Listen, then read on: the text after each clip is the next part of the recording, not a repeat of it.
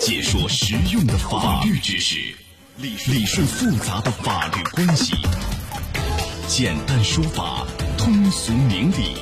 说理说法。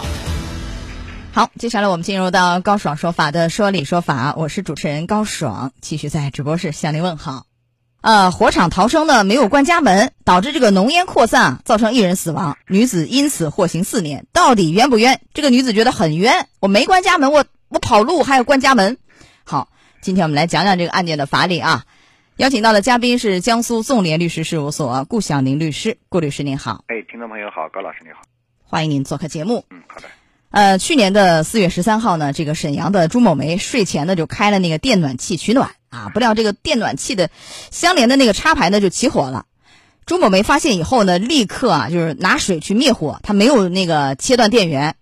灭火呢就是没法用水去灭，所以灭不了啊，于是呢就夺门而逃。那么朱某梅逃跑的时候，就是逃离的时候啊，没有关这个房门，所以导致火灾现场这个浓烟呢在楼道内扩散，造成正在逃离的两名邻居被熏倒啊昏迷，其中一人死亡。经过鉴定，呃，死者是一氧化碳中毒。朱某梅呢因此被判四年，哎，她觉得很冤。她这个被判四年的罪名是失火罪呢，还是什么样的一个罪名？嗯，失火罪，他这个应该，他应该是个过失犯罪，失火罪，失火罪，这个失火罪，我们想问一下啊，因为它这个一个是引发了火灾，不小心啊失火，还有一个是就是跑的时候是吧，逃离现场的时候没有关房门，对，那是因为这两者的哪一个因素构成这个失火罪？是因为失火，还是因为就是没关门？呃，呃它什实么际样的上因的素主要原因是因为失火引起的，但是呢，当然失火也是后果的原因，一个最重要的原因。但是呢，可能最直接的原因呢，是他没有采取有效的措施，导致了导致了失火的行为，引起了严重的后果。比如说，他没有关房门这一个非常重要的一个情节，也是他导致失火罪的一个呃相关的一个认定。那我们假设如果说失火了，但是呢关了这个房门，嗯呃也没有造成一人死亡，关了以后没有烟嘛，嗯啊，嗯嗯嗯呃救援很及时，像这样的情况还涉及到这个失火罪吗？如像果这他样没有造成一定的呃伤亡，或者说没有造成呃其他的一些财产损失啊等等的啊，那么一般来说，如果是无意的失火的话，我们不以犯罪论处。也就是说，在这个案件里，如果说呃有失火，或者是呢，比如说这个关门了，对吧？嗯呃，只要是没有造成人员伤亡这么严重的后果，嗯，即便你没有关门，可能也不会涉及到一个失火罪，是是不的是？？是的，所以两个因素啊，是的而且关键是造成一个严重后果。这个严重后果在法律上是怎么来界定？人员伤亡还人是员说伤亡、人员啊伤亡、死亡或者造成重大财产损失等等啊，这些都可以构成情节严重。啊呃，只要有人伤或亡，对对对，那伤的是轻伤，也可能会涉及到是吧？呃，轻伤的话要看有一些其他情节严重的，就是情节，就是他只要不是情节显著轻微的，呃，轻微的失啊火罪，它是这样的，普通构成失火罪就是三到七年，他是如果情节也轻，显著比较轻的呢，他是三年以下或者拘役，他是这样的。那如果说没有人员伤亡，但是有财产损失，这个叫不叫呃严重？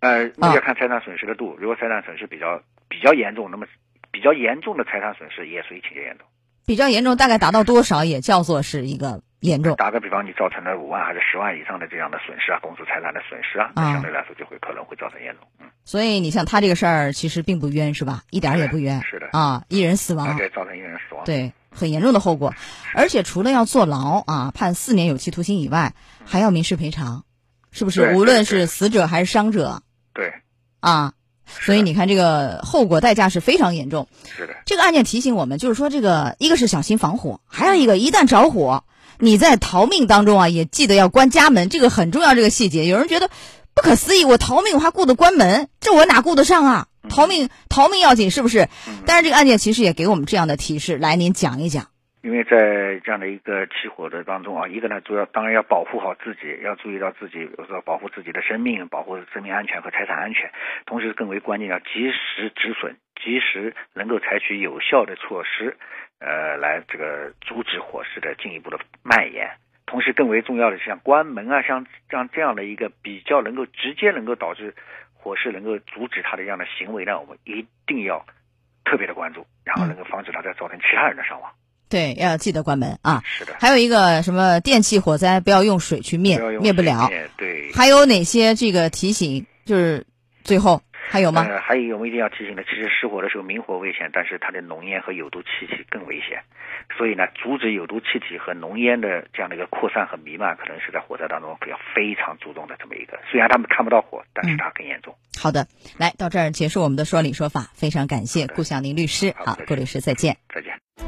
高爽说法节目收听时间：首播 FM 九十三点七，江苏新闻广播十五点十分到十六点；复播 AM 七零二，江苏新闻综合广播二十二点三十到二十三点。想咨询法律问题和主持人高爽互动，请下载大蓝鲸 APP 到高爽的朋友圈。节目微信公众号“高爽说法”，网络收听方式：江苏广播网三 w 点 v o j s 点 c n。智能手机下载大蓝鲸 APP 或蜻蜓、喜马拉雅等，搜索“高爽说法”，可随时收听。